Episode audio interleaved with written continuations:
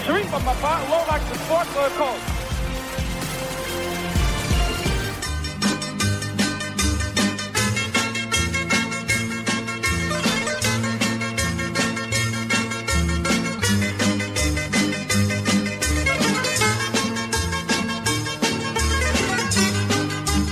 Come da porta picchita va bene, si tu la parla miez americano.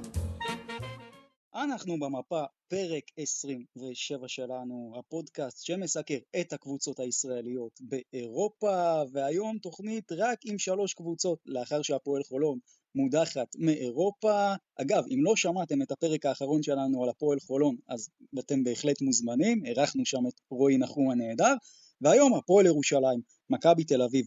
הפועל תל אביב, אני ניר דרור, מהדף טיימאוט, אם אתם אוהבים כדורסל אני גם מזמין אתכם לעקוב, וכאן איתי כמו כל שבוע מי שכל כך אוהב את בויאן דובליאביץ' ולא סתם אוהב אותו, אלא אפילו יש לו סרטון של בויאן מברך אותו ליום הולדת, שבוע טוב יואב תורג'מן. שבוע מצוין, כן, יש לי באמת סרטון של בויאן דובליאביץ' מברך אותי ליום הולדת, אבל אה, בנושא אחר לגמרי, תגידו, מה, מה קרה ביום חמישי שם? זאת מכבי שאנחנו מכירים? מעניין. אמ, למה, אתה מאוד מופתע? מופתע כי אתה יודע, ממתי אנחנו מגיעים למשחק חוץ כפייבוריטים ודורסים? זה חדש לי עדיין, השנה זה עוד לא קרה. ממתי שווילרבן היא היריבה. זה, זה ממתי. יש, יש חלק, כן, אבל אי אפשר להגיד ש... ואתה יודע, אני, אני אחד המבקרים הגדולים וכולי, אבל אי אפשר להגיד שאין שיפור ברמה ההגנתית, ברמת התיאום, במשחק ההתקפי. שאפו, באמת. אני הופתעתי מאוד. אני חשבתי, אני, לפני זה חשבתי שאנחנו ניקח את המשחק, כן, אבל לא שנדרוס ברמה כזאת, אני הופתעתי. כן, אז על זה נדבר בהחלט בחלק של מכבי תל אביב, וכמובן, כמו כל שבוע, איתנו גם מי שמעיד על עצמו שכשהוא משחק כדורסל אז הוא זורק בלטות, אבל הוא אחד ממוחות הכדורסל הטובים, גם כשהוא משחק. אופק ששון, שבוע טוב. שלום שלום, פופוביץ' של הספורטק קוראים לי. שבוע טוב. אמ, זהו, יש מלא מלא מלא כדורסל בשבוע האחרון, וכל משחק כבר נהיה המאני טיים של המאני טיים. אה, גם הפועל, גם ירושלים, גם מכבי, let's go.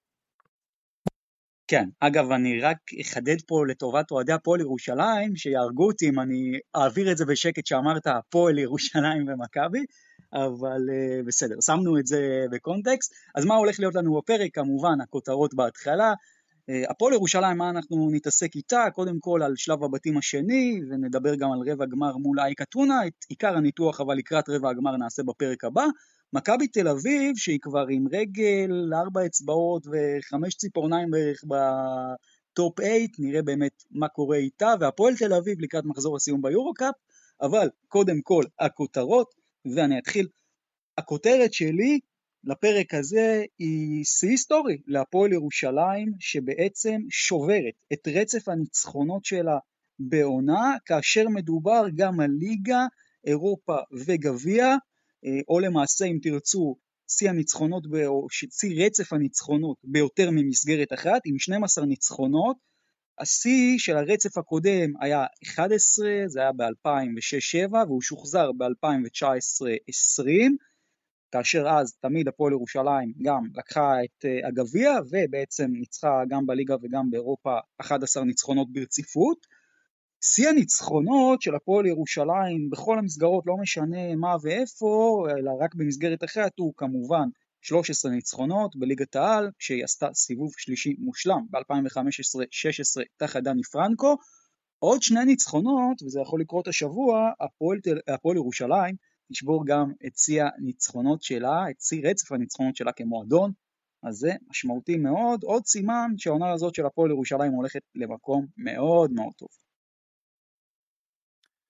היי, הנדול הוא אפס, חבר'ה. מה, מה זה? מה זה?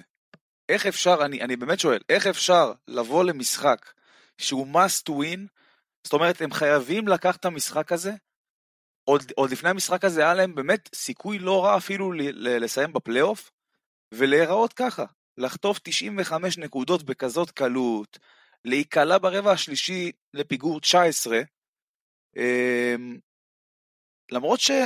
הם מחקו את הפער הזה בכמה דקות, כן? כי אחרי הכל זאת אלבה ברלין. אבל מבחינתי זאת תעודת עניות. באמת, אי אפשר לתאר במילים את הכישרון שיש לקבוצה הזאת, את העומק, את, ה, את הכימיה שיש בין השחקנים האלה שרצים כל כך הרבה שנים ביחד. לבוא למשחק הזה ולהיראות ככה, ובסיום הרעיון של התאמן, מבחינתי זה מסמן באמת את כל העונה של אה, אנדולו אפס. אה, למי שלא יודע, הוא אמר שלמרות שיש להם עדיין סיכוי לא רע, למרות שברמה המנטלית אני לא רואה את זה קורה, הוא אמר בריאיון שהסיפור גמור, אנחנו לא נהיה בפלייאוף ובהצלחה לשאר הקבוצות. אה, באמת, אני אומר, בתור אחד שהיה אחד המעריצים הגדולים של הקבוצה הזאת בשושלת שלהם בשנים האחרונות, אני באמת, מאוד, אה, מאוד כואב לי לראות אותם ככה. יש להם אפילו סיכוי יותר גבוה ממילאנו אפילו, אם חושבים כן, על כן, זה רק מבחינה זה... סטטיסטית, ועדיין הוא קובר את, ה, את הסיכוי. כן, אתה לא חושב שהצדק ממש... נעשה אבל? אפשר להגיד שכן, אבל תראה, זה ממש לא גמור, כאילו, עדיין הם יכולים איכשהו לעשות משהו, אבל בסוף כשאתה רואה שהמאמן מביא כזה ראיון, מה, מה אתה יכול לצפות? כאילו, זה כבר, עזוב, זה... את, ה, את הגבולות של הטעם הטוב זה, זה, זה כבר עבר. טוב, בכל אופן אני, אני עדיין מרגיש שלא הגיע להם, והסל פוטבק אה, שם... לא, אין ספק, ש... אין ספק שלא, שלא מגיע להם. לחטוף 95 נקודות מקבוצה כזאת במשחק must win, עזוב. לא, עזוב, אני לא מדבר רק, רק על המשחק הספציפי נגד האלבה, אני מדבר על העונה כולה. ש... כן, גם לפי העונה. שהצדק של הכדורסל נעשה. הכותרת שלי לפרק הזה זה הסיגניצ'ר מובס של שחקני מכבי. תקשיבו טוב, בולדווין וקולסון מחזירים את הזריקה שהפכה מאוד לא פופולרית בעידן המודרני, והיא מרגישה קצת old school ולא יעילה. ה mid-range חוזר אל חזית הכדורסל האירופאי, קודם כל בולדווין מציג את ה mid-range הקלאסי ביותר, והוא עושה את זה ביעילות פשוט חולנית, וזה לא משנה מאיזה צורה זה מתחיל, זה יכול להיות מחסימה, מכדרור, off ball, hand off, הכל הולך. וכשהוא עולה כל כך גבוה והוא כל כך יציב עם הרגליים, זאת בעיניי אחת הזריקות הכי בלתי עצירות במפעל, ובגלל זה הוא גם גורר המון המון השוואות, בין היתר למר אנטוני פארקר, נדבר על זה יותר אה, בהמשך, וגם בונזי קולסון. בוא נגיד שהוא שחקן מכבי היחידי ש... מייצר איכשהו משהו מהפוסט בשיטה של קטש, וגם את זה הוא עושה ביעילות מטורפת, זאת זריקה fucking קשה, כאילו גם כשהשומר יודע בדיוק לאן זה הולך, וה, והצופה בבית ועל המגרש יודע בדיוק לאן זה הולך, יש לו ידיים סופר ארוכות וטאץ' אדיר, אז זה הופך את, ה, את הדרק נוביצקי שוטס האלה גם לקט, לקטלניות. זאת הכותרת שלי, בולדווין וקולסון מציגים מהלכים עם, עם חותמת אישית. ומכאן בואו נעבור להפועל ירושלים, שעומדת במשימה בגדול, יוצאת למשחק חוץ בסטרסבורג ומנצחת 71-63 ועולה לרבע גמר ליגת האלופות מהמקום הראשון בבית ואני רוצה לומר לכם משהו לפני שנתחיל לנתח את העונה בכלל של ירושלים עד עכשיו ספציפית לגבי המשחק מול סטרסבורג במילה אחת אהבתי אהבתי מאוד אפילו כי סוף סוף זה היה מבחינתי משחק שפשוט נורא התחברתי למהלך האסטרטגי שלו מבחינת ג'יקיץ' והפועל ירושלים. ראיתם את הפועל ירושלים בהתחלה, באה לטרוף, אין דרך אחרת לומר את זה, משחקת התקפה מושלמת, ממש מושלמת, כל התקפה היא הולכת בדיוק ליתרונות שלה. היא הולכת להנקינס בצבע ולרנדולף באחד על אחד, ופתאום אה, יש תרגילים גם לברנדון בראון ולקרינגטון, שידוע שיש להם יד טובה מבחוץ. ובאמת הפועל ירושלים לא שיחקה ככה עד ממש לחודש האחרון. גם בגמר הגביע הגדול מול מכבי תל אביב, ספידי סמית למשל, העיף עשר זריקות מחוץ לקשת, וזה היה כי ההתקפה של הפועל ירושלים יותר התקשתה, ובאמת יש שינוי מאוד מאוד מרענן בקטע הזה, וירושלים פתחה פער מכובד, דו ספרתי כבר במחצית הראשונה, ואז קורה דבר מאוד מעניין, הנקינס מקבל אווירה שלישית ורביעית, עם טכנית, רנדולף, אני חושב שזה כמעט קרה גם באותה דקה, נפצע ומושבת במשחק הזה, ו- ופה הפועל ירושלים הייתה צריכה לקרוס, כי כל התוכניות השתבשו. עכשיו, לא רק שהפועל ירושלים לא קורסת, היא משחקת הרבה יותר טוב ממה שהיא שיחקה עם שני השחקנים הכי טובים שלה, שזה דבר מדהים בעיניי. רבע שלישי זה כבר הולך ל-15 הפרש, ואז הפועל ירושלים מחליטה, כמו בכדורגל, להחנות את האוטובוס, קצת להוריד את הקצב, קצת יותר לשמור על התוצאה, שטרסבורג לא באמת התקרבה בשום שלב במשחק הזה, פשוט משחק מושלם. אגב, בצרפת, בשטרסבורג עדיין אה, מחפשים את הסל שהם תקפו עליו במחצית השנייה, הם פשוט לא מוצאים אותו, מאז ששגב והנקינס העלימו אותו ביחד עם יריס וונה אה, ביום רביעי האחרון. ובאמת הפועל ירושלים לדעתי זה היה המשחק הכי מרשים שלה. היה לה משחק אחד יותר טוב העונה בליגת האלופות, זה היה מול דרושפקה בחוץ, אבל לדרושפקה לא היה על מה לשחק במשחק הזה. וזה משחק שאני מסתכל עליו על כל התסריט שלו ואני אומר, תסריט מושלם, במאי גאון. אתה מבין? מה אתם אומרים על זה? אתה מבין מה זה? אם היית צריך עוד הוכחה לעוצמה של הדיסציפלינה של ג'יקיץ' זה היה המשחק בשטרסבורג, כי אני אגיד את זה ככה, בעיניי זה באמת היה מבחן אמיתי להבין כמה השיטה שלו באמת פועלת בכל מצב. כי כמו שאמרת, נכנסו לבעיה, הנקינס, לדעתי חטף רביעית לפני המחצית, נכון? זה כן, הדבר שהרשים אותי הכי, הכי הרבה מכולם, זה מה שהרשים אותי, שהנקינס באמת נקלע לבעיית עבירות מהירה, ואיתי שגב עלה, ואתה לא הרגשת את הירידה ברמה הזאת שאפילו כנראה בשטרסבורג ציפו להרגיש, כאילו, ואיתי שגב, אני חושב שהוא בעונה הטובה בקריירה שלו, וזה הדבר שהרשים אותי הכי הרבה. שאתה רואה... וזה לא ש... רק.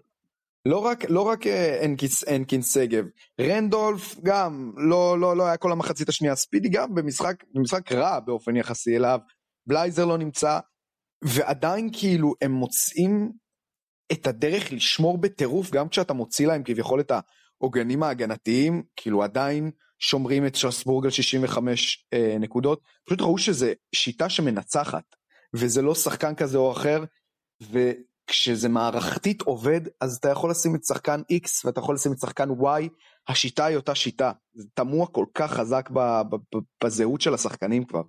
זה הזהות של הפועל ירושלים.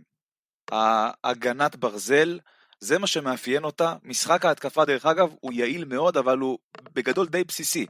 משחקים לרוב בידודים לקרינגטון, אם זה רנדולף ולפעמים גם לספידי סמית, אה, מחפשים את הנקינס בפנים, הוא גם ניזון הרבה מאוד מאופנסיב ריבאונד, ובגדול משחק ההתקפה של הפועל ירושלים הוא יעיל ובסיסי, אה, ובצד ההגנתי זה לדעתי מה שמכריע את העניין והופך אותם באמת לקבוצה הרבה יותר טובה ממה שהיא על הנייר, אה, ורואים את זה בבירור בכל השלב השני של ה-BCL, אה, ובאמת שאפו, ואני חושב שזה די תלוי בהם, לא?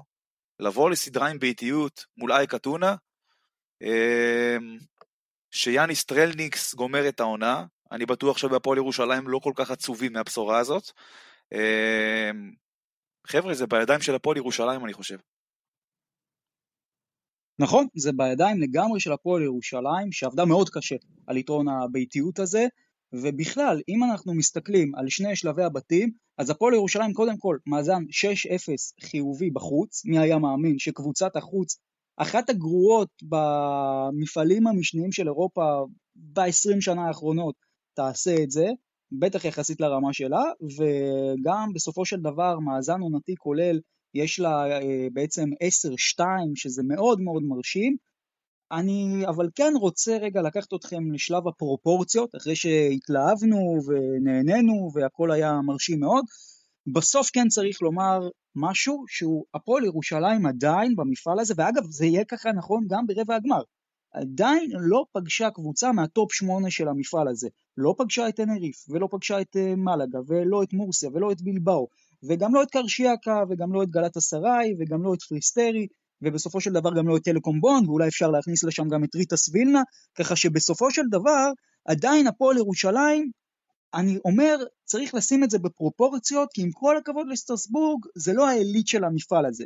תגיד, ובאותה את... נשימה אני אומר, אין את... בכוונתי לגרוע בשנייה אחת מההישג של הפועל ירושלים. אחד, כי צריך לדעת לקחת את הדברים גם כשזה מסתדר לך. אגב, יש קבוצה ברבע הגמר שעברה דרך אפילו יותר קלה מהפועל ירושלים, שזאת בקסי מנרסה, שהרבה שואלים אותי איך יכול להיות שמנרסה עוד שנייה יורדת את ליגה בספרד, או נמצאת שם במצב באמת לא טוב, והיא ככה נראית ב-BCL, התשובה היא מאוד פשוטה. תסתכלו על הבית הראשון שלה, הייתה עם בנפיקה ליסבון, שעם כל הכבוד זאת קבוצת כדורגל, VEF ריגה, ששוב, עם כל הכבוד, גם השייכות שלה לכדורסל עדיין מוטלת בספק, עם לימוז', מבית כזה לא לעלות, אתה באמת צריך להיות דייג, ובבית השני, כל מה שמנרסה עשתה, בסך הכל, מבחינת ההישגיות שלה, היה פשוט לנצח בשובר השוויון את ריטס וילנה, כי בשקשיר לא באמת קבוצה שהיא תחרותית בשלבים האלו.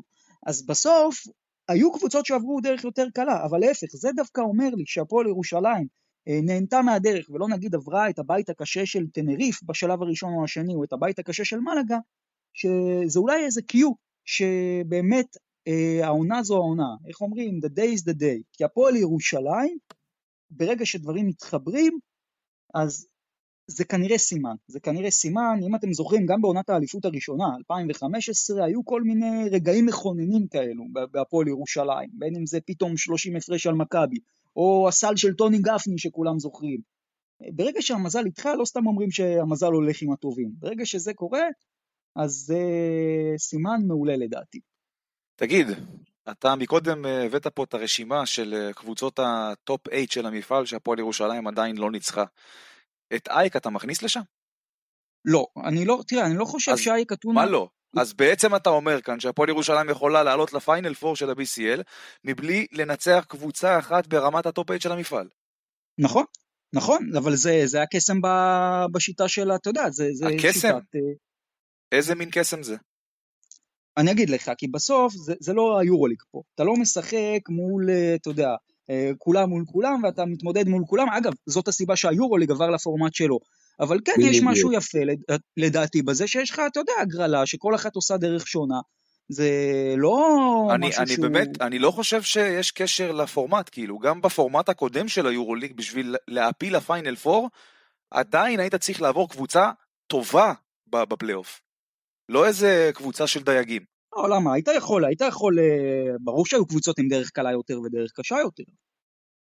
אם... ואתה יודע, מכבי נגיד בעונה שהיא זכתה ב-2004, כל הקבוצות שהיו בפיינל 4 היו בבית הראשון שלה. אתה מסתכל על הבתים האחרים, אה, עם כל הכבוד לבנטון טרוויזו, נו, אתה, אתה מבין כן, זה הלך? בסופו של דבר זה עניין של מיקום אחרי הכל, אבל uh, בגדול, כן, כמו שאתה אומר, גם, גם את המזל צריך.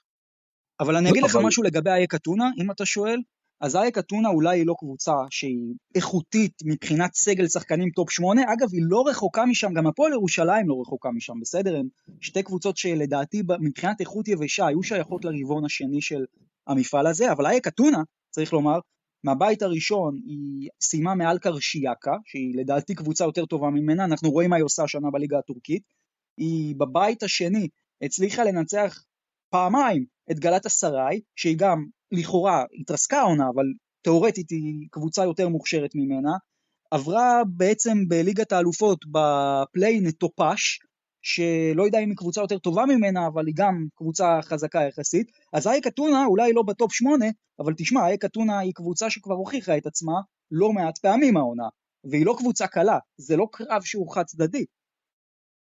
קבוצה יוונית אף פעם לא פריירית, זה זה בטוח. רגע, אבל אני רוצה שנייה לפני שנתקדם לאייק, זה רק עוד יותר מעצים את הניצחון בשטרסבורג. כאילו, זה לא רק יתרון הביתיות. תראו מי האופציות. אם ירושלים הייתה מפסידה ומסיימת שנייה, מי? טנריף, מלאגה, טלקום ש- שממוקמת שנייה ב- ב- בליגה הגרמנית עם אלבה וביירן. אז נכון, לפעמים השיטה הולכת לטובתך, אבל גם הפועל ירושלים במו ידיה סידרה לעצמה אה, סדר משחקים אה, יותר נוח. נכון, ואני אגיד לך יותר מזה, הפועל ירושלים רוב השנים נדפקה מהשיטה הזאת. כלומר, היא תמיד הייתה הקבוצה שמקבלת את הדרך הכי קשה. בין אם ב-2017, שלמשל היא קיבלה כבר בבית הראשון את קובאן וולנסיה, שיחד איתה היו ה top 4 במפעל הזה, או בין אם 2019, שזאת עונה טרגדית, כי הרי ב-2019 מה קרה? הפועל ירושלים הייתה טובה מכל קבוצה ב-BCL חוץ משתי קבוצות, אייק אתונה וטנריף. הפועל ירושלים קיבלה את אייק אתונה בבית הראשון, סיימה מאזן 12-2 בגלל יתרון אה, בעצם אה, הפרשים פנימיים גרועים מול אייק אתונה, סיימה במקום השני בבית הראשון, מה שהוביל אחרי זה בהמשך לסדרת רבע גמר מול טנריף. אם הפועל ירושלים הייתה עם דרך קצת אחרת, קשה מאוד להאמין שהיא לא הייתה בפיינל 4 באותה עונה. אז זה שהפועל ירושלים העונה יש לה דרך קלה, אני לוקח את זה בשתי ידיים. איזה, איזה, איזה מוזר לי לשמוע אותך פתאום אומר מאזן 12-2 בהקשר של ליגת האלופות של פיבה, פתאום איבדתי אותך פה, כאילו, אתה יודע, זה, זה לא אופייני. עם השיטה כן, החדשה זה... וה... כן, עם הריבוי משחקים. כן. אבל אתה יודע מה, אם אנחנו כבר מדברים על פיבה, אז בוא, בוא נדבר קצת על ההגרלה, לפני שאנחנו מתייחסים לסדרה מול אייקטונה, כי אה, תראה, אין לי הוכחות, ואני לא רוצה עכשיו להיכנס פה לתיאוריות קונספירציה, אבל כן חשוב לי לשים את זה על השולחן. אני, לפני ההגרלה, ואתם אה, ראיתם את זה בלייב, אמרתי בדיוק מה היו ריבי הגמר, מה הכי טוב ל-BCL, מה, מה אנשי פיבה רוצים. ואיכשהו, איכשהו, כן, במפתיע, ולא כי אני פה לתמנון, ההגרלה יצאה בדיוק כמו שאמרתי. עכשיו אני גם אתן את הסיבות למה אנשי פיבה רוצים את זה. אז קודם כל, הבעיה פה היא מנרסה. מנרסה זו קבוצה שהיא חלשה יחסית, וברור לחלוטין שאם תשים אותה מול אחת הספרדיות, בטח מול טנריף, שזאת הייתה האופציה היחידה, אז זה גם שחזור של הגמר מהעונה הקודמת, וגם החוק הידוע, כששתי ספרדיות נפגשות, כל הדברים האלה שאנחנו מכירים מהיורוליג, אז אולי הפערים טיפה יצטמצמו. אייק הפועל ירושלים זה קרב היסטורי במפעל הזה, זה קרב שימשוך הרבה מאוד קהלים, גם קהלי חוץ, ברור שהם רוצים את זה, גם זה מבחינת אייק אתונה, ככה הם מרוויחים אחד מהקהלים הגדולים בכל מקרה בפיינל 4, או של ירושלים או של אתונה, היה חשש שהפיינל 4 יהיה מיותם עם קהלים גדולים, הנה זה לא יקרה. אז לכן הסדרה מול ירוש... של ירושלים ואתונה מצוינת ל-BCL.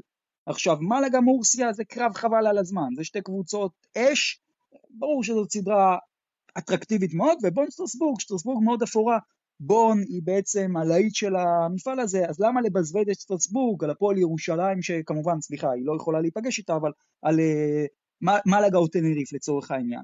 ואני לא יודע, אבל זאת לא פעם ראשונה שאיכשהו, איכשהו, ההגרלה מסתדרת ל-BCL בצורה מושלמת ואפילו חשודה.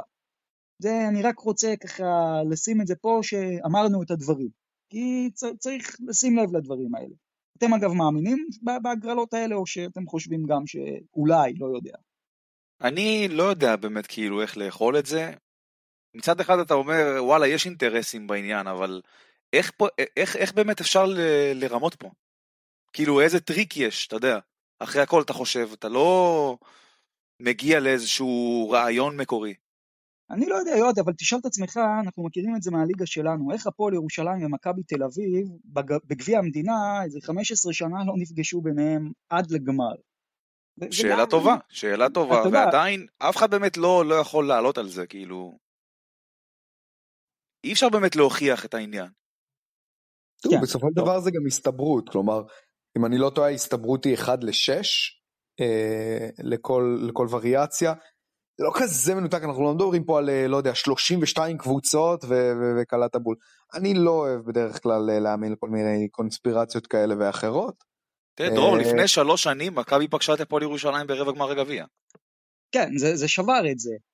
שוב, כן. אני לא חלילה טוען שהיה פה משהו לא כשר, אבל או שהמזל משחק גם ל-BCL, או שאולי, לא יודע. אבל בואו בוא נתקדם ונעזוב רגע את ה-BCL ענייניו. נעבור קצת להפועל ירושלים מול אייק אתונה, אנחנו נביא פריוויום באמת מלא בפרק הבא, כי יש לנו בעצם שני פרקים להתכונן לזה, אבל קצת ככה נקודות ראשוניות כבר שאנחנו יודעים. אז קודם כל המשחק הראשון הולך לקרות ביום שלישי בתשע בערב, אה, יום בעצם לפני ליל הסדר.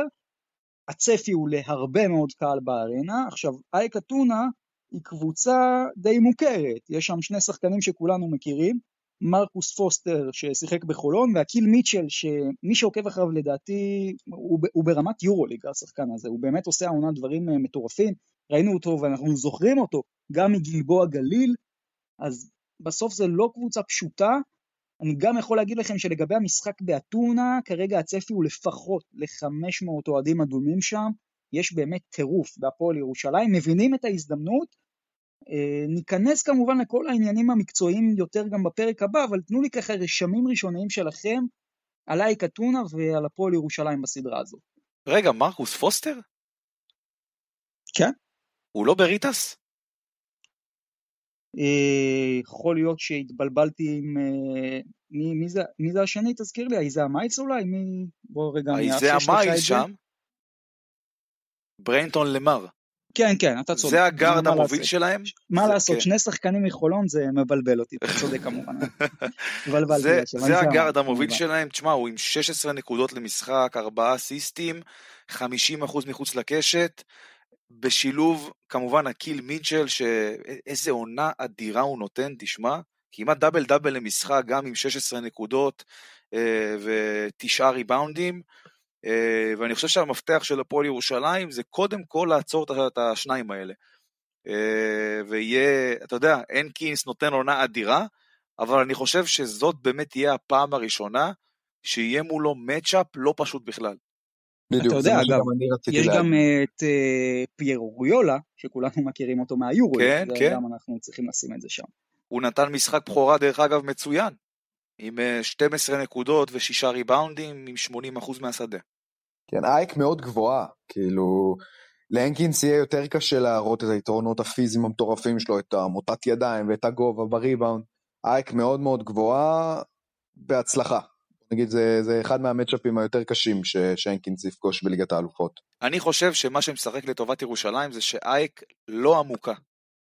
בדיוק כמו שדיברנו בפרק הקודם עם, אה, עם רועי על הפועל חולון ועל העומק שלה, או יותר נכון החוסר עומק שלה, כאן גם אני חושב שזה בא לטובת הפועל ירושלים. הפועל ירושלים קבוצה הרבה יותר עמוקה מאייק אתונה, וזה ישחק לטובתה בכל הסדרה, אה, וכאן אני מאמין שהיתרון האמיתי שלה.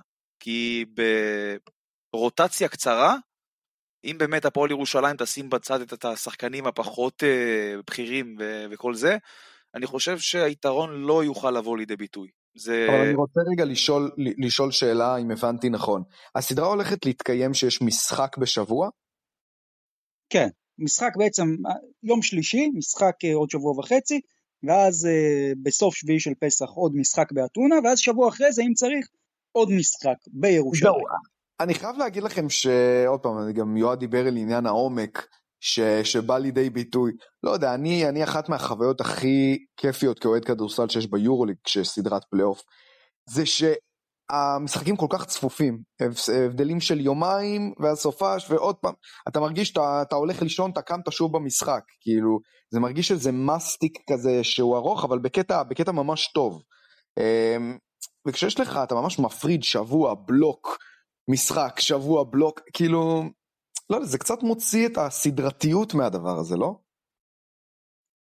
זה מוציא את הסדרתיות, מצד שני, שוב, אנחנו מדברים פה כל העונה על השיטה ההזויה של ה-BCL, ופה אתה רואה את זה בא לידי ביטוי בצורה הכי ברורה, אני כמובן מעדיף סדרות כמו ביורוליג, אני גם הייתי רוצה הטוב מחמש, למה הטוב משלוש? בוא נעשה הטוב מחמש, אבל זה אולי step-up שכדאי שאנשי ה-BCL יאמצו בשנים הבאות. אני כן אתן לכם גם את הרושם הראשוני שלי על אאק אתונה. אני הסתכלתי על רוב המשחקים שלהם העונה ב-BCL, ויש דבר אחד שמאוד מאוד מאפיין את הקבוצה הזאת, וזה מאוד בדומה להפועל ירושלים, הם פשוט קבוצה שהשלם בגדול מסך החלקים, ורואים שהם משחקים מאוד מאוד קבוצתי.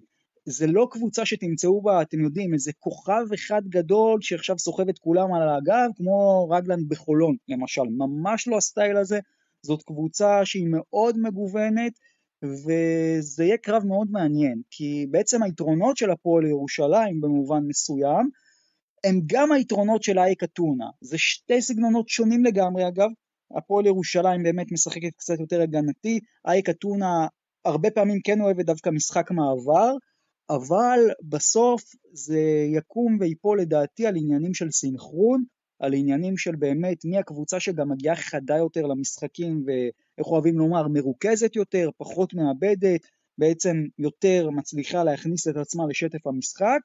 סך הכל זה קרב שקול, אבל בואו נשמור את עיקר התחמושת באמת לפרק הבא.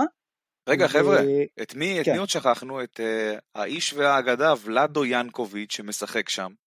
נכון. וזה, תראה, הוא, הוא רק בן 33, אבל מרגיש לי שהוא משחק כבר 30 שנה. זה מדהים הדבר הזה. בכלל ליוונים יש שמות של אה, שחקנים שמשחקים 50 שנה, לא? כל מיני מברוידיסים, מה תגיד על מברוידיס למשל? זה עוד... אה, לא, ינקוביץ' ספציפית, אני, ינקוביץ' שהוא מהבלקן שם, לא, הוא לא יווני. כן, אבל אני אומר, לקבוצות יווניות תמיד יש את השחקנים האלה, אתה יודע, כל מיני... מברוידיס, שחקנים... כן, דימיטריס מברוידיס, הוא, הוא לא משחק כמעט, כאילו, השנה. בכלל אני חושב, אבל אה, כן, כן, הוא בן 37 והוא עדיין בסגל, שמע, שאפו. כן, אז בואו רגע מפה נעבור באמת אה, למכבי תל אביב, שוב, הפועל ירושלים, את הניתוח המלא לקראת בעצם מה שהולך להיות למולאי קטונה, כולל הימורים שלנו נעשה בפרק הבא. מכבי תל אביב, פעם ראשונה עונה, ארבעה ניצחונות ברציפות ביורוליג, מזל טוב, וכשמסתכלים על הטבלה, עזבו רגע בעצם כוחות, מאזנים, מתמטית נטו, שלושה ניצחונות, מכבי תל אביב בוודאות בטופ שמונה, כי כרגע המקום השמיני עם 15 ניצחונות, ויש עוד, עוד, ארבעה עוד משחקים. לפני המשחק בשלגיריס. נכון, נכון. ו- ובעצם אה, כאשר אנחנו גם מדברים על הטבלה, בהנחה שבסקוניה אולי לא תנצח 4 מ-4, אז אפילו שני ניצחונות יספיקו, מכבי כבר נוגעת. כן, בהחלט, היא כבר אה, נוגעת בטופ 8. אני באמת לא רואה איך אפשר אה, אה, ליפול מהסיטואציה שנקלענו אליה ובאמת לבעוט בדלי, כי הסיכויים כבר באמת קלושים. גם וירטוס מגיעה ללא מילוש תאודוסיץ' ביום שלישי, אה, ואני באמת חושב שזה כבר רגל וחצי, יותר מרגל ושלושת רבעי כבר בטופ 8. לגבי המשחק אני חייב לציין, חבר'ה, מה שראיתי במשחק בצרפת, זה שמסתכלים, ואני אני חושב על, ה, על אה, שיא המימוש של הקבוצה בפוטנציאל שלה, זה בדיוק השיטה שאני רוצה שתהיה בקבוצה. מה, מה, מה זאת אומרת? זאת אומרת שאני רוצה שתהיה קבוצה שתדע מה היא רוצה מעצמה, מהבחינה ההתקפית, עם משחק התקפה שוטף, מסודר, אבל שגם תדע להרים את ההגנה כשצריך, ולתת באמת, מתוך 40 דקות, אני לא אגיד אה, 30 דקות, אבל אני אגיד לפחות 10, בין 10 ל-15 דקות, שהיא נותנת באמת קווץ' בהגנה, ויודעת לסגור את המשחק. קווץ' הגנתי ברמת הגנה של ברזל, שאי אפשר לחדור לצבע, שאין דבר כזה זריקה פנויה, שפתאום נלחמים על כל כדור, overplay, לחץ על הכדור, אה, ובאמת תהיה קבוצה שתדע לתת את הדקות האלה של הקווץ' ההגנתי, ואני חושב שאם מכבי תל אביב לשם תכוון, אני לא מדבר על השנה, אפילו גם, לכו גם לעונה הבאה. אם מכבי תל אביב תהיה קבוצה שתכוון לשיטה הזאת, ו- ודרך אגב, זה מאוד דומה לאנדולו של השנים האחרונות, שהייתה מכונה משומנת התקפית ברמה הכי גבוהה, ותמיד ידעה לתת את הקווצ'ים האלה בהגנה ולרמוס את המשחקים ואת הקבוצות. אם מכבי תדע לעשות את זה ברמה טובה, היא תהיה קבוצה קטלנית. אני חושב שמה שהיה מספק במשחק הזה, תגידו לי אם אתם גם מתחברים להרגשה הזאת, זה הסולידיות של המשחק הזה. כאילו, מכבי לא באמת נהנתה מאיזה אחוזים בלתי נתפסים, או מאיזה יום ממש ממש טוב והכל עבד, אלא פשוט משחק כדורסל רגיל, אה, בטח במחצית הראשונה לא מזהיר במיוחד, אה, ועדיין ידע לקחת אה, משחק חוץ לא כזה קל, אמנם בסדר, וילרבן כנראה הקבוצה הכי חלשה ביורוליג, אבל עם הרבה לחץ על הכתפיים, באמת נתת את הקווץ' ההגנתי הזה במחצית השנייה, ואני מסופק, כלומר זה מה שאני רוצה מה, מה, מהקבוצה שלי, אני יודע שלא בכל יום יהיה משחק כמו, כמו נגד הנדול הוא אפס, שאתה יורה, שכל מטאטא יורה ופוגע, חשוב לנצח גם משחקים כאלה. אני חושב שזה המשחק הראשון השנה שאנחנו באים אליו, כאילו המשחק חוץ הראשון שאנחנו באים אליו העונה, ובאמת באים ומראים את העליונות ודורסים ורומסים את היריבה. נכון שזה וילרבן, אבל ראינו גם במהלך השנה משחקים נגד קבוצות כמו מהתחתית, וירטוס למשל, אה, או קבוצות אחרות, אה, שאנחנו באים ואנחנו לא יודעים באמת לחסל את זה, אפילו כמו פנתנאיקוס, וראית שחסר שם את, התיאום, את האקסטרה תיאום הזה, גם בהתקפה, גם בהגנה, ואני חושב שזה לא מובן מאליו, למרות שהיריבה הזאת וילרבן, ובסדר, הם, הם קבוצה לא טובה, והם הפסידו בשבוע שעבר לפנתנאיקוס, והם במאזן של מקום אחרון, עדיין אני חושב שצריך לפרגן למכבי על המשחק הזה, כי לא פשוט לבוא, לא משנה מול איזה קבוצה ביורוליג, אה, למשחק בחוץ, אה, ולנצח בצורה מרשימה, אה, ומכבי, לפחות מבחינתי ולפי מה שאני רואה, היא, היא מראה שיפור באמת ממשחק למשחק, בערך מהניצחון על פנרבכט שאפשר לראות באמת הרבה מאוד אלמנטים, גם התקפיים וגם הגנתיים, שקטש הכניס בקבוצה, אה, ואני מפרגן לו על זה, בהחלט.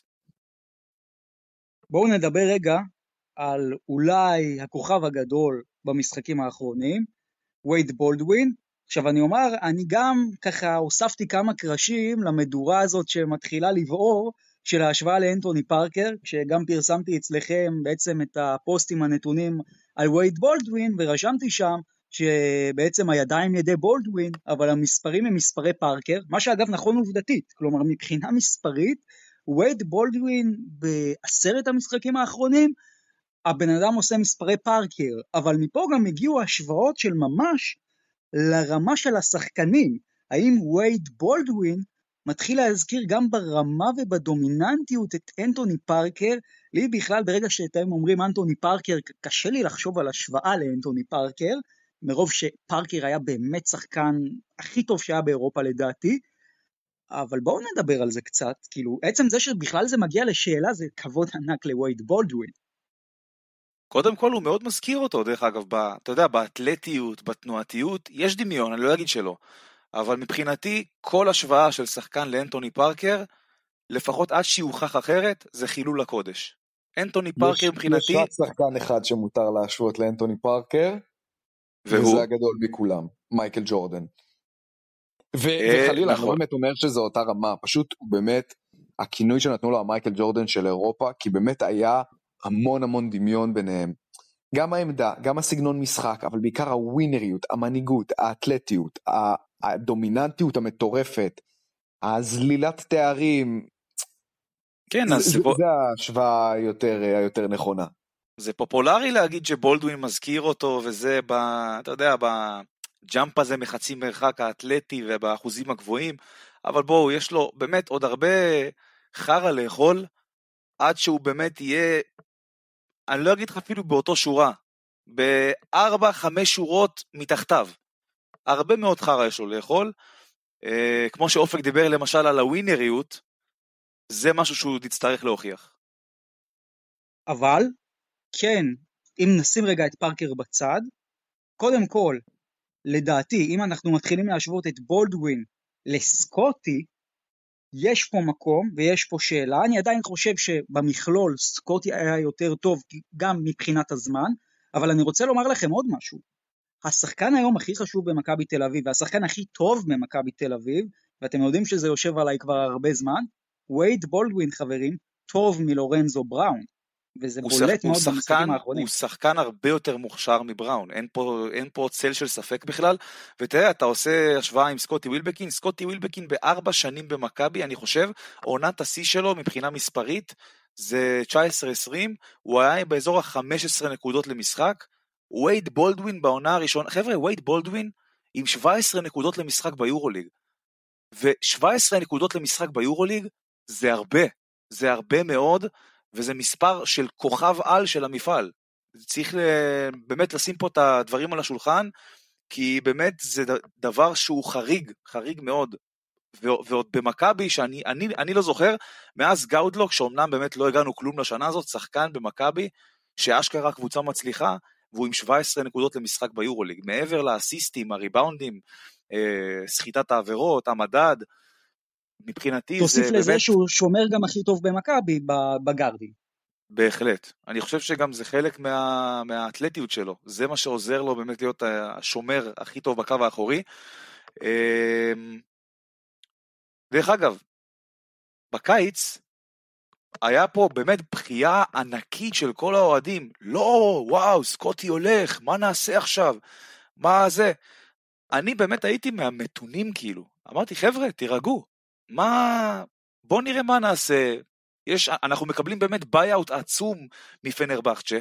בואו נראה מה נעשה. ומהרגע שראיתי שהבאנו גם את לורנזו בראון וגם את וייד בולדווין, עדיין אוהדים שהם כאילו חברים שלי ואנשים כאלה שאני מדבר איתם על כדורסל אמרו לי, אבל אין סקוטי, איבדנו את הנכס שלה. אמרתי, מבחינתי, השילוב הזה בין בולדווין ללורנזו בראון זה משהו שיכול להשכיח את סקוטי, גם ברמה ההתקפית ובטח שברמה ההגנתית. וברמת הכימיה כמובן, כי סקוטי בגדול זאת הייתה הקבוצה שלו והוא היה באמת מדי פעם משחרר איזה מסירה, אבל בגדול הוא היה לוקח את כל הכדורים, הוא היה בעל הבית, הוא היה מוציא לפועל העיקרי. פה אתה רואה שיש בבירור שניים, שלפחות לפי מה שאני רואה, שהאחד נותן דקות פחות טובות, השני לוהט, ולהפך. זה גם מה שמעצים את הגדולה של מה שבולדווין עושה. כלומר, זה לא שחקן אחד ועוד ארבעה ש, ש, שמסתכלים. הוא חלק מאיזשהו תלכיד שכולל fucking את לורנזו בראון, בונזי קולסון עם, uh, עם מה זה double figure, שלא לדבר על, ה, על המספרים שלו מה, מה, מהסיבוב השני.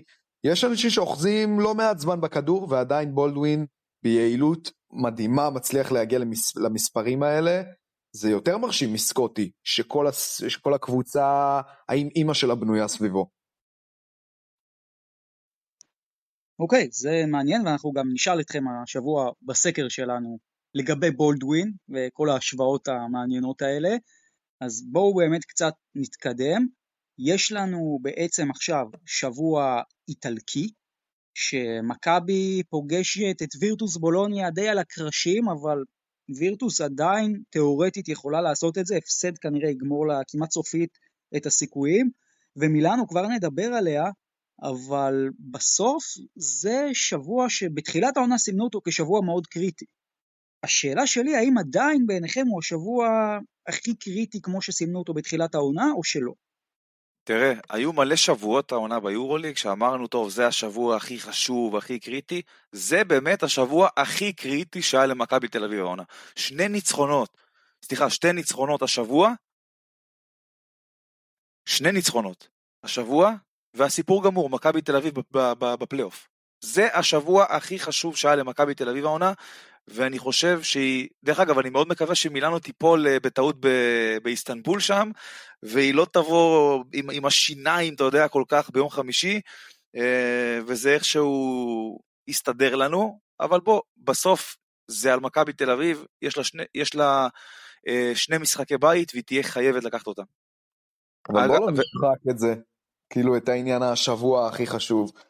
האם אפשר להגיד שעכשיו בגלל שמכבי באמת רגל וחצי, ארבע אצבעות, חמש ציפורניים, כבר בפלייאוף, אפשר אולי להגיד שזה שבוע חשוב, אבל היו שבועות יותר חשובים העונה? אולי כן, אולי מהבחינה של המומנטומים ולא לא להיקלע לאיזה בור ולמשבר, אבל מבחינת המטרה של המועדון, זה השבוע הכי חשוב.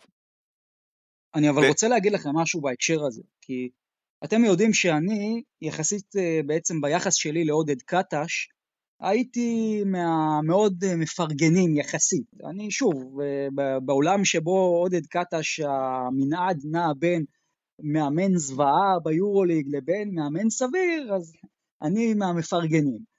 לא שאני חושב שקטש הוא באמת איזה עילוי יורוליג גדול, אבל הוא כן לדעתי סך הכל מעולה יחסית למה שציפו העונה. ובסוף, אם אתם מסתכלים על עודד קטש, עזבו רגע מכבי, עודד קטש, מכבי חייבת לפחד מהשבוע הזה, ואני אסביר גם למה. לאורך כל הקריירה שלו, אלו היו בדיוק הרגעים שעודד קטש נפל בהם. העונה הסדירה שלו בדרך כלל הייתה טובה, אבל כשהוא היה באילת ב-2017, אף אחד לא ראה את זה מגיע שהוא הולך להפסיד לראשון לציון בפלייאוף. כשהוא היה עם ירושלים ב-2018, ונפגש עם חולון בחצי הגמר, וחולון הייתה אז קבוצה שמאז שגלן רייס עזב אותה, היא לא הצליחה לנצח קבוצת צמרת בליגת העל, לא הצליחה לקנות ניצחון, אף אחד לא ראה את זה מגיע. אותו דבר ב-2019 בחצי הגמר עם ראשון לציון, אז נכון שזה בליגה וזה ביוני, אבל בסוף, כשקטש היה על ה top, כשהוא היה על ההר, אז הוא צנח. ולדעתי זה גם לא יושב איפשהו בראש, ואם הוא יצליח את זה, למרות שאולי מכבי פייבוריטית, אבל אם הוא יצליח את זה, זה גם מראה הרבה על עודד קטש לדעתי. אני מסכים איתך, זה מבחן, זה אולי המבחן שלו העונה, חוץ מכמובן אליפות. אמ, אני חושב שזה שמילוש תאודוסיץ' לא משחק זה משמעותי מאוד, ומכבי תל אביב אמורה לא להסתבך יותר מדי במשחק הזה, כי באמת אה, גם בהיכל, עם האנרגיות של הקהל והמומנטום של הקבוצה, ובלי מילוש תאודוסיץ', אני לא רואה את אה, וירטוס יכולה לעשות משהו. מילאנו זה משחק קשה מאוד. לדעתי זאת כרגע הקבוצה שמשחקת את הכדורסל הכי טוב באירופה. למרות המיקום שלהם, כי מה לעשות, אתה לא יכול לתת רק אה, סיבוב אחד טוב וסיבוב שני זוועה ולצפות להיות בפלייאוף או final four או מה שזה לא יהיה. אה, אבל כרגע מילאנו זאת קבוצה איכותית מאוד, אה, שמשחקת כדורסל ברמה של פלייאוף. כן, ראיתי אנשים שהגדירו אותה כ... כה what if הכי גדול של העונה, של העונה הנוכחית. כולנו תקווה ל, ל, לטורקיה, אה, ש, שמשם תבוא הישועה. תראה, למילאנו יש ב, ביום שלישי, אני חושב, אה, כן, ביום שלישי. אנדולו בחוץ. זה כן, משחק כן, שאני אני לא יודע. חושב שהיא תסתבך בו והיא תיקח אותו והיא תגיע לתל אביב עם סיכוי להעפיל. יש ו- לזה משמעות אבל אדירה, אדירה, כי זה לא סתם הרי, הרי אני, אני לא, לא יותר מדי אוהב את המחשבות האלה של אה, קבוצות שמגיעות ל, ל, לפרוטוקול, לפרוטוקול בלבד, כמו וילרבאן נגיד אה, במשחק האחרון, אז אין להם כוח, הן זורקות את המשחקים, אז בהכרח הקבוצה שבאה להילחם על החיים שלה היא פייבוריטית ברורה. יש שני צדדים למטבע הזה, שהלחץ על קבוצה מסוימת זה מאוד מאוד משפיע, ווילרבאן בא בלי לחץ, לא משנה לה, רגוע, נכון? ולפעמים זריקות נכנסות. אבל במקרה הספציפי של מילאנו, אם היא מפסידה לאנאדולו בשלישי, הסיפור באה- שלה נגמר. עזוב שהסיפור שלה נגמר, היא באה להיכל מפורקת אנרגטית לדעתי, כי זה כמו איזה בלון שהתנפח ומרגישים את המומנטום ותקעת בו את הסיכה. אני חושב בדיוק. שהם ייראו, איזה- ייראו כמו שבר כלי אם הם מגיעים... זה אה, משמעותי מאוד המשחק הזה. אני חושב אבל שהם. ייקחו אותו שם. הם ייקחו אותו, ואז באמת אתה רואה כאן שני קבוצות שיש להם הרבה על מה לשחק. מילאנו מצד אחד, עוד משחק מול יריבה ישירה על הפלייאוף, אה, אפשר להגיד, למרות שזה סיכוי די קלוש. ומצד שני, מכבי תל אביב, שאם היא תיקח את המשחק ביום שלישי, זה משחק שמבטיח לה את הפלייאוף. יש פלייאוף bound מהיורוליג אם יש פה ניצחון, ואם מילאנו לוקחת את המשחק באנאדולו, ואני מאמין שזה מה שיקרה, ביום חמישי הולך להיות חתיכת משחק, דרך אגב, מילאנו עם השיטה שלה, היא תגרום לנו להיראות רע מאוד.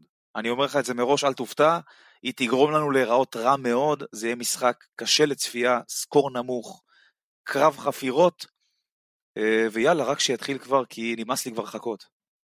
כן, וזיהינו את זה בתחילת העונה, כולנו שמנו את מילאנו, חלקנו מקום שני, חלקנו מקום רביעי, אבל שמנו אותה כקבוצת התאמן אמר. ש- אמר שגמר היורוליג יהיה אנדולו נגד מילאנו. אוקיי, זה, אה, האמת, המשחק הבא מבחינתו הוא גמר יורו, כי אם לא הוא באמת בחוץ. אה, זה גם אגב לגבי מספר הניצחונות תלוי מאוד, כי אתה יודע, אפשר גם, יכול להיות בתרחיש מסוים שגם 17 ניצחונות יספיקו, זה מאוד תלוי מה בסקוניה וקובנה עושות, אה, ואנחנו ככה כבר כמה דקות מפלרטטים באמת עם החלק הזה של היורוליג, אז כבר נעבור גם לשאר הקבוצות, אני רק כן רוצה לשאול אתכם, האם מכבי חייבת 2-2 בשבוע הזה, או שאתם גם מרוצים עם 1-2? 2-2, מה, מה זאת אומרת? מס? חד משמעית 2-2. אוקיי. לא, לגמור את הסיפור. חבר'ה, גם אם ננצח לא, בשלישי... לא, אתה מפחד גם... אבל בלי 2-2 אתה מפחד חשש אמיתי שלא לא יהיה את ה top 8 בסוף? או שאתה אומר גם 1 מ-2? יש חשש אמיתי שלא יהיה את הפלייאוף, כן. אם יש 1 מ-2, חשש אמיתי שלא נהיה בפלייאוף. כי פתאום אתה יכול גם להפסיד, כן, אתה, אתה מפסיד למילאנו, הם, הם מתקרבים אליך עוד יותר, ואחרי זה יש לך משחק בקובנה, גם נגד יריבה ישירה על הפלייאוף, ואתה ניצחת אותם רק בנקודה בלבד ביד אליהו, הם גם ינצחו אותך בהפרש, ואחרי זה ריאל מדריד בבית, ולך תדע, אללה בבאללה. אתה מבין כן, על מה- אני מדבר? אני גם, אני מכביסט, אני לעולם לא אגיד שמותר להפסיד, אה, וגם, ל, וגם לשני ניצחונות יש משמעות אדירה, כלומר, אנחנו מסתכלים רגע על ההמשך של איזה יריבות מכבי רוצה לפגוש, רק מול ברצלונה או למונקו יש לך איזשהו קייס לעשות אה, סדרה ספורטיבית, אה, אז זה כן משחקים חשובים, אבל עוד פעם, בהמשך למה שאמרתי קודם ליועד, בואו לא נשחוק את העניין הזה של השבוע הכי חשוב, המשחק הכי חשוב וזה. מכבי בפלייאוף ב-95 אחוז, אפשר, אפשר אה, לנשום הנחת רווחה, הכל בסדר, משחקים מאוד מאוד חשובים, אבל מכבי לא עם החרב על הצוואר. בואו נדבר רגע על עוד קבוצה שהיא כרגע נראית פתאום כקבוצה סופר לגיטימית ל top 8, פרטיזן בלגרד, ההצגה שלה על אולימפיאקוס, מדהים, כאילו זה, גרף. זה משחק שאתה אומר, אחלה קבוצה, גרף ההתקדמות של הקבוצה הזאת ממשחק למשחק, הם פתחו את העונה באמת עם באמת כדורסל זוועתי. למרות שהתקפית פחות, הגנתית זה היה יותר זוועתי. משחק ההגנה שלהם הם שיפרו אותו פלאים. אה, מה שקורה השנה עם מתיאס לסורט זה מדהים בעיניי. אה, גם אם לא סשה וזנקוב, אחד המועמדים ל-MVP בוודאות. אה, ובאמת, רק מלראות איך, איך, איך הקבוצה הזאת התקדמה ככל שהזמן עבר, אתה מבין שיש לה מאמן, שיש לה דרך, שיש לה שיטה, ובאמת כל הכבוד לקבוצה הזאת. פרטיזן, אני חושב, היא גם די סגורה בפלייאוף. זאת אומרת, כמובן, אם לא יהיו נפילות אה, לא צפויות, כמו גם עם מכבי, פרטיזן, כן, אה, די סגורה בפלייאוף, אה, ובאמת כל הכבוד לקבוצה הזאת. לבוא אחרי שנת קאמבק ליורוליג, חבר'ה, הם לא היו ביורוליג הרבה שנים כבר, לבוא בתחילת הפרויקט שאוברדוביץ' רוצה לבנות שם, וכבר בעונה הראשונה לעשות פלייאוף, כל הכבוד. תשמעו, אני באתי עם בטן מלאה על פרטיזן, כי אומר לכם, זכיתי אתמול לראות את המשחק בלייב, וכל הנתונים היו, היו לטובתי מהבחינה הזאת. כלומר, היה שידור בנפרד, שעה נוחה, יום שישי, אפילו הבת זוג שלי נתנה לי פס. בדרך כלל כשאני רואה משחקי כדורסל שהם לא מכבי, אז אני מקבל צעקות, כי... מה, גם כשזה לא מכבי אתה רואה? קיצור, נתנה לי אישור, בקיצור הייתי רק אני מול הטלוויזיה נהנה. תקשיבו, פרטיזן בלגרד זו fucking קבוצה מדהימה, ואני רואה את המשחק הזה, ו, וכאוהד מכבי אני מת שהם יפסידו, כדי שהם ירדו לנו קצת מהגב, אבל האוהד כדורסל שלי פשוט לא, לא נותן לי להיות נגדם. זה, זאת קבוצה כל כך מרגשת, זה באמת, זה הכדורסל הסרבי במלוא תפארתו, עם הקהל ועם, ועם אוברדוביץ', ובאמת, מקבוצה ש... בוא'נה, צריך לזכור, היא fucking עפה מהיורו קאפ בבושת פנים, בקיץ מחתימה כמה שחקנים חביבים בקנה מידה אירופאי, כאילו, שחקנים סבבה, נאנלי, פאפאפטרו, אקסום, הוסיפה אותם לגול, לכל מיני שחקני, ש... לשחקני top יורו קאפ נגיד, כאילו, זק לידיי, לסור, אולי קווין פנתר הוא שחקן יורו ליג, אבל עד אז הם היו top יורו קאפ, ותראו מה זה אוברדוביץ' כשנותנים לו לעבוד. פנתר, קווין פנתר אחד הגארדים הטובים במפעל. נכון, היום חד משמעית, אבל אני, אני מדבר על נקודת מבט של, של הקיץ. כן, הוא שחקן יורוליג, אותו בגלל זה ציינתי, ציינתי כוכבית, כי הוא כן שחקן יורוליג, אבל באמת אני רוצה להגיד, תראו מה זה אוברדוביץ' כשנותנים לו, נותנים לו את החופש. גם, גם בפנר בשנה הראשונה הייתה מזעזעת. שנה שנייה ההצגה התחילה. באמת, הוא לקח שחקן, דיברת על לסור, בחייאת רבאק, אני לא מבין איך זה קורה. לסור לא, לא כאילו באמת מרקוס האוורד שפתאום איזה תגלית עונתית, לסור אנחנו מכירים אותו, שיחק בלא מעט קבוצות, אפילו קבוצות דרג ב' באירופה, ולא כיכב, ב understatement לא כיכב. זה סיטואציה, זה הכל עניין של שיטה וסיטואציה. חד משמעית, תקשיב, הוא מפלצת יורוליג מטורפת ברמה של חיית צבע, והוא שומר, והוא מחויב. ראיתם את הסרטונים שלו אחר כך עם האוהדים? ואת הריאיון בסוף המשחק שהוא רוקד, הבן אדם בטירוף, כאילו אני באמת חושב ש... אני חושב שהוא הסנטר הכי טוב אחרי, אחרי uh, טווארס. יותר מפעל ויותר מג'ונתן מוטלי. וואו, איזה קבוצה מרגשת, תראו איך הם שומרים, באמת, דיברת על זה, קבוצת הגנה מזוויעה בחצי הראשון, פתאום הופכים לחיות טרף, וקבוצה התקפית מדהימה עם שיטה מטורפת כמו אולימפיאקוס, לא רואים את הסל. כאילו, רגע אני מנסה לתת איזה בריף, בריף אה, לעתיד מבחינת הרצף ניצחונות הבאמת שטני שיש להם. אני מאמין שהם ייפלו באיזשהו שלב, במשחק אחד או שניים, אה, אבל אם יעשו פלייאוף זה בטוח, ולא משנה מי הם יפגשו, אולימפיאקוס, ריאל, ברצלונה, מבטיח לכם, אף אחד לא רוצה לפגוש את פרטיזן ואוברדוביץ', שהם נראים ככה. תזכירו לי מי אמר לכם כל העונה שפרטיזן היא קבוצה top 8? לא יודע. יועד, אתה מכיר? לא, לא, לא זוכר. כן, כן, אני זוכר טוב מאוד. שאפו, דרור. אני רק אבל מצד שני, אמרת גם שווירטוס תהיה בפלייאוף, ואנחנו רואים איפה הם נכון. עכשיו.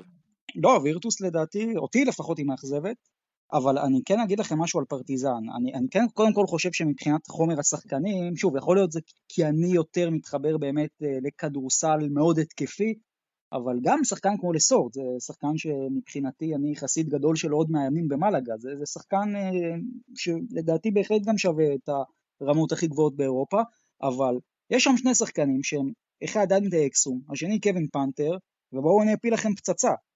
דנטה אקסום וקווין פנתר טובים מלורנזו בראון ווייד בולדווין. די, נו. נו באמת, תגיד לי. חד משמעית. דנטה אקסום לדעתי אחד השחקנים הכי טובים באירופה. אף אחד מהם לא מעמיד את המספרים של לורנזו בראון ווייד בולדווין מעמידים השנה, וכמובן שהם לא דומיננטיים לקבוצה שלהם כמו שווייד בולדווין ו- ולורנזו בראון, אני חושב, מה? מאיפה הבאת את זה? אני לא מסכים. דנטה, אגב, ראית את אקסום גם בברצלונה, אוקיי, של שנה שעברה, היה אחלה שחקן, זה ששרס לא יודע להשתמש עם השחקנים, זה, זה משהו אחר בעיניי. אקסום שחקן מצוין, אני לא אומר שלא, אבל אתה לא יכול להשוות את הפאסון, הדומיננטיות שיש גם ללורנזו בראון וגם לווייד בולדווין. יש לו את הנוכחות שלו, הוא אתלט, הוא ארוך, הוא, הוא מהיר, הוא שור, הוא באמת שחקן של מגרש פתוח מצוין, אבל עזוב, באמת, השוואה? מה, מה, מאיפה הבאת את זה? אבל במקרה הזה, יועד, באמת גם אני חושב ש, שיש דמיון בין הטקזום לווייד בולדווין. כלומר, יש להם דמיון גם בסייז, גם באתלטיות, גם בסגנון משחק, אבל רגע, אם אני שם אותם ראש בראש, אני לא רואה הרבה אלמנטים שאקזום עולה על בולדווין בהם. נכון, חד משמעית. ב, אתה יודע, ב, ב, בכוח המתפרץ יש, יש ביניהם דמיון, אבל אתה יודע, את הג'אמפ שוט הזה, זה, זה דברים שאין לאקסום. ואם היה לו אותם, הוא לא משחק באירופה. לפני שנתקדם ליורוליג, יש לכם עוד משהו על המחזור האחרון ביורוליג? אמ, תראה, על אנדולו כבר דיברנו, כן? אלבה ברלין. וכולי. כן. אגב, איזה סל של תמיר בלאט, ראיתם? כפרה עליו. תמיר תמיד ידע לעשות את הסלים האלה. איזה תמיר בלאט, תשמע. אני, אני, יותר, אני פחות מהשלשה, אני יותר אוהב את הפאמפ. את הפוטבק. ש... לא, לא, לא. את הפאמפ פייק ש... שבלאט עשה ללארקין שם, אה, העיף כן. אותו למזכירות בגדול, זה היה יותר יפה מהשלושה, מהשלושה עצמה. בהחלט. לא, אין, אין משחק, אני רוצה רגע להגיד דבר אחרון על יורי, אין עכשיו משחק ספציפי שאני רוצה לציין אותו, אפשר לדבר על מילאנו, אפשר לדבר על ריאל וריאל וירטוס, היו הרבה משחקים מעניינים במחזור, פשוט לאט לאט הצוואר בקבוק הזה, אה, שנקרא השמינייה האחרונה, התחיל להתהדק, ו...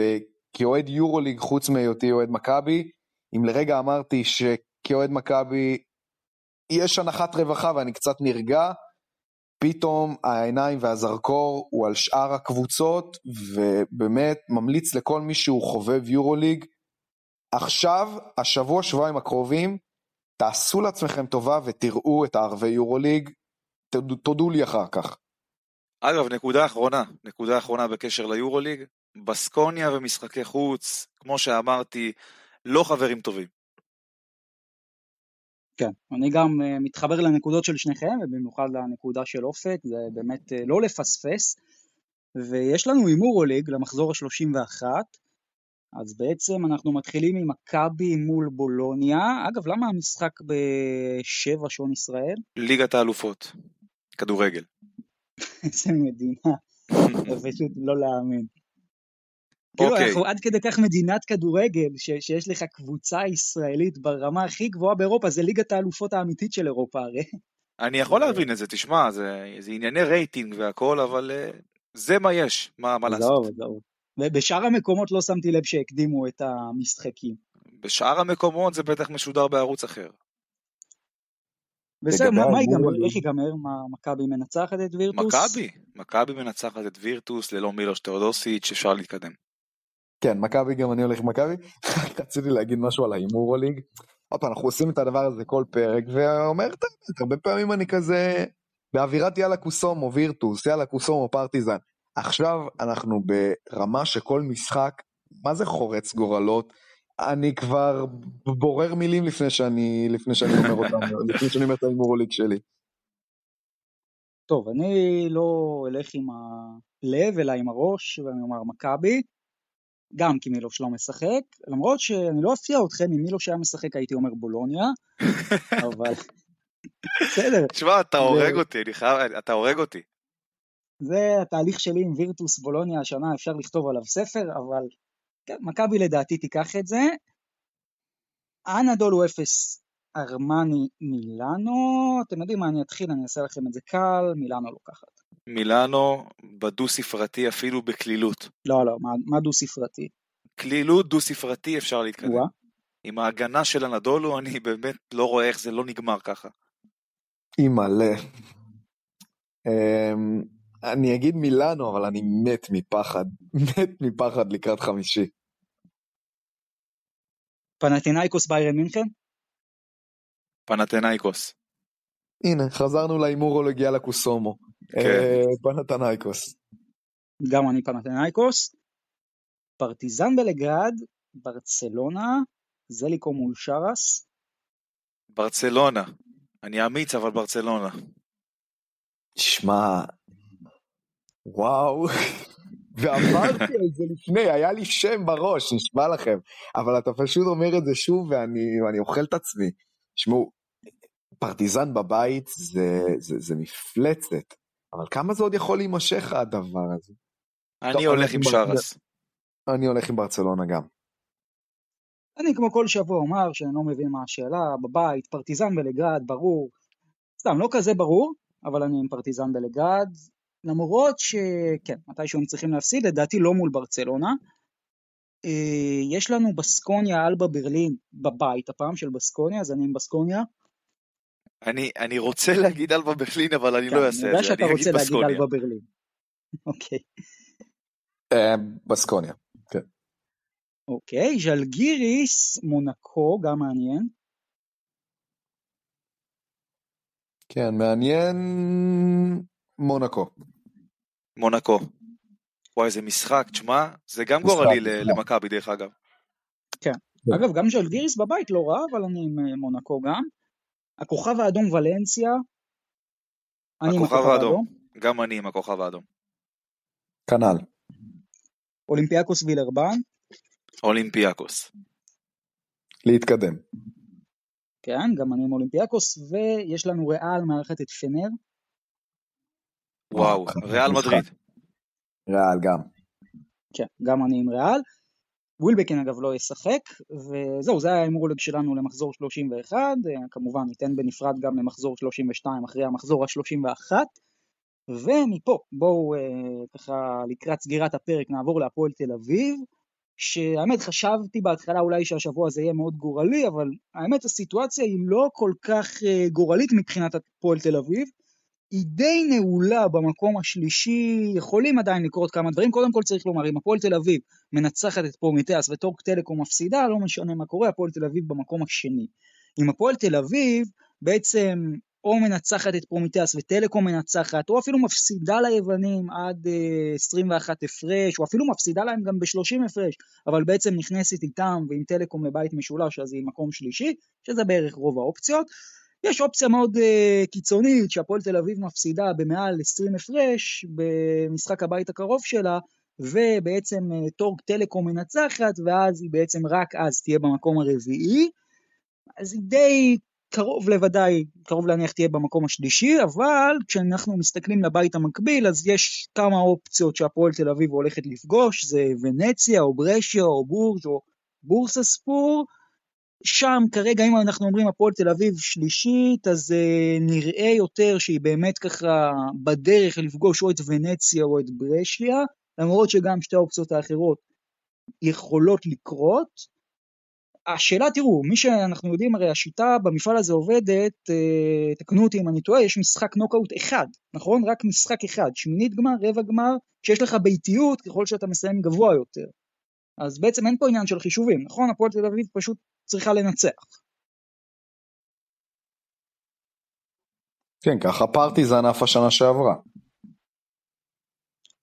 נכון, אבל בסופו של דבר, מה שקורה עם הפועל תל אביב זה שאם היא מנצחת היא גם יכולה להשיג, אנחנו שוב עפים קדימה יותר מדי, אבל יתרון באיטיות אולי גם מחצי הגמר, אם אני לא טועה. שזה מאוד משמעותי. שוב, אנחנו מדברים פה עוד רחוק, אבל אל תשכחו שבסוף ככל שאתה מסיים גבוה יותר, ככה יש לך באיטיות במשחק נוקאוט הזה. כן, תראה, השיטה הזאת זה, זה מדהים בעיניי, כאילו זה...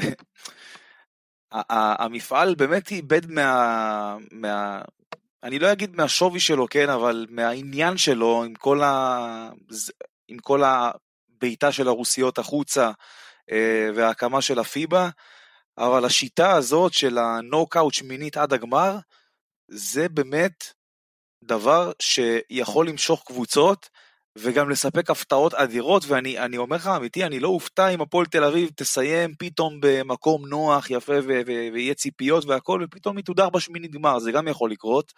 Uh, הכל עניין של סיטואציה ואיך אתה בא מנטלית למשחק מהסוג הזה, ובאמת המפעל הזה, המטרה בו זה קודם כל לסיים הכי גבוה שאתה יכול, ולהגיע לשלבי הנוקאוט בשיא שלך מבחינה מנטלית, ואני מקווה שהפועל תל אביב תעשה את זה, כי אני רוצה עוד ישראלית ביורוליג, אני כבר אמרתי את זה לא מעט פעמים. כן, מהבחינה הזאת השיטה דווקא לא משחקת לטובתה של הפועל תל אביב, מהסיבה הפשוטה שהפועל תל אביב קבוצת כדורסל מאוד מאוד טובה. אמ, אז אם היה פה סדרות עד הסוף, היה לי קשה לראות אותה נופלת, אה, נופלת בטח כל כך מהר ביורו קאפ, אבל דווקא בגלל שזה משחקי נוקאוט, you know, כמו, כמו גביע, הכל יכול לקרות בכל רגע נתון, המון המון קבוצות אה, נחבלו מה, ונחוו משיטות נוקאוט כאלה, נקווה שלא, שלא תהיה אכזבה גדולה מדי אה, אצל האדומים. מעטות הקבוצות במפעל הזה שיש להם כוח אש כמו שיש להפועל תל אביב. אני לא מדבר איתכם עכשיו על אה, עומק וכולי, מדבר איתכם כוח אש, גארדים, אה, שחקני פנים, אה, מקומיים טובים. אני חושב שאולי לקבוצה אחת או שתיים יש באמת סוללה של גארדים ברמה שיש להפועל תל אביב. יש לה את ג'קובן בראון, סבייר מנפורד, ג'ורדן מקריי.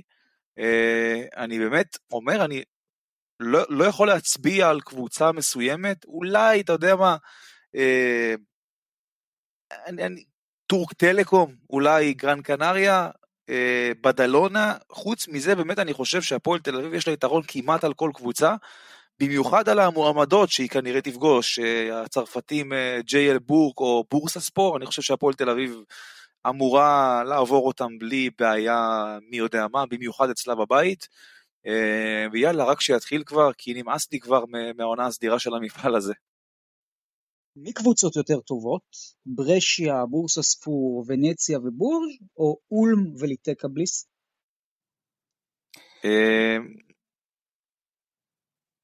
שאלה קשה, אני באמת לא יודע לענות עליה.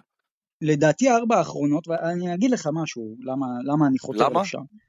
כי לא, למה ברשיה, בוא, ברשיה לקחה את הגביע האיטלקי, דלה ואלה, כל החבר'ה שם, אה, בורסה okay. אוקיי. ספור עדיין, קבוצה טורקית, אה, כאילו, לא, לא יודע, אני לא, תראה, המצב של אולמה עונה היא קבוצת מרכז טבלה בליגה הגרמנית. אה, ליטקבליס, עם כל הכבוד להיותה קבוצה ליטאית ולמסורת שלה, היא לא מרשימה יותר מדי העונה, אבל זה הכל מתנקז לעניין השיטה. כי בסוף לא הגיוני שאתה רוצה לעשות איזה מיני יורולי כזה, כמו שדיברנו בפרק הקודם, ולא מסיים אותו עם סדרות. אתם רוצים לעשות את זה ככה? אין בעיה, תעשו את שלב הבתים עשר קבוצות, אבל תעשו רבע גמר, 1 עד 4, 2 מול 3, כל, כל הדברים האלה, אה, בעצם אה, של הטוב מחמש, ולכו לכיוון הזה, אל, אל תלכו לכיוון של משחקי נוקאוט, זה פשוט הזוי. השיטה הזו אבל זה מה שמושך את הקבוצות. כן, כי, כי איזה יופי, אנחנו עושים שטויות כל העונה ולא עושים שום דבר, ובסוף אם תבריק במשחק אחד, אז אולי תהיה ביורוליג. זה גם רע ליורוליג, כי בוא, בשיטה הזאת פתאום בורג תהיה שנה הבאה ביורוליג, זה מה שאתם רוצים. חד משמעית, זה מאוד מאוד רע ליורוליג. כאילו, למה לא למשוך את הקבוצות עם, ה... עם היסודות הכלכליים, עם האולמות, כאלה שכבר יש להם שחקנים שאולי ימשיכו לשנה הבאה, אם זה באמת יהיה יורוליג. למה בשיטה של הפתעות? כאילו, אני, אני לא מבין את ההיגיון הזה, זה באמת, זה עונה סדירה כל כך לא מאוזנת. איך אתה יכול לגרור אותנו במשך חצי שנה ל... לשתי טבלאות סופר מייגעות, ואז הכל טק טק טק טק טק נוקאוטים עד הסוף. מטריף אותי. בהחלט.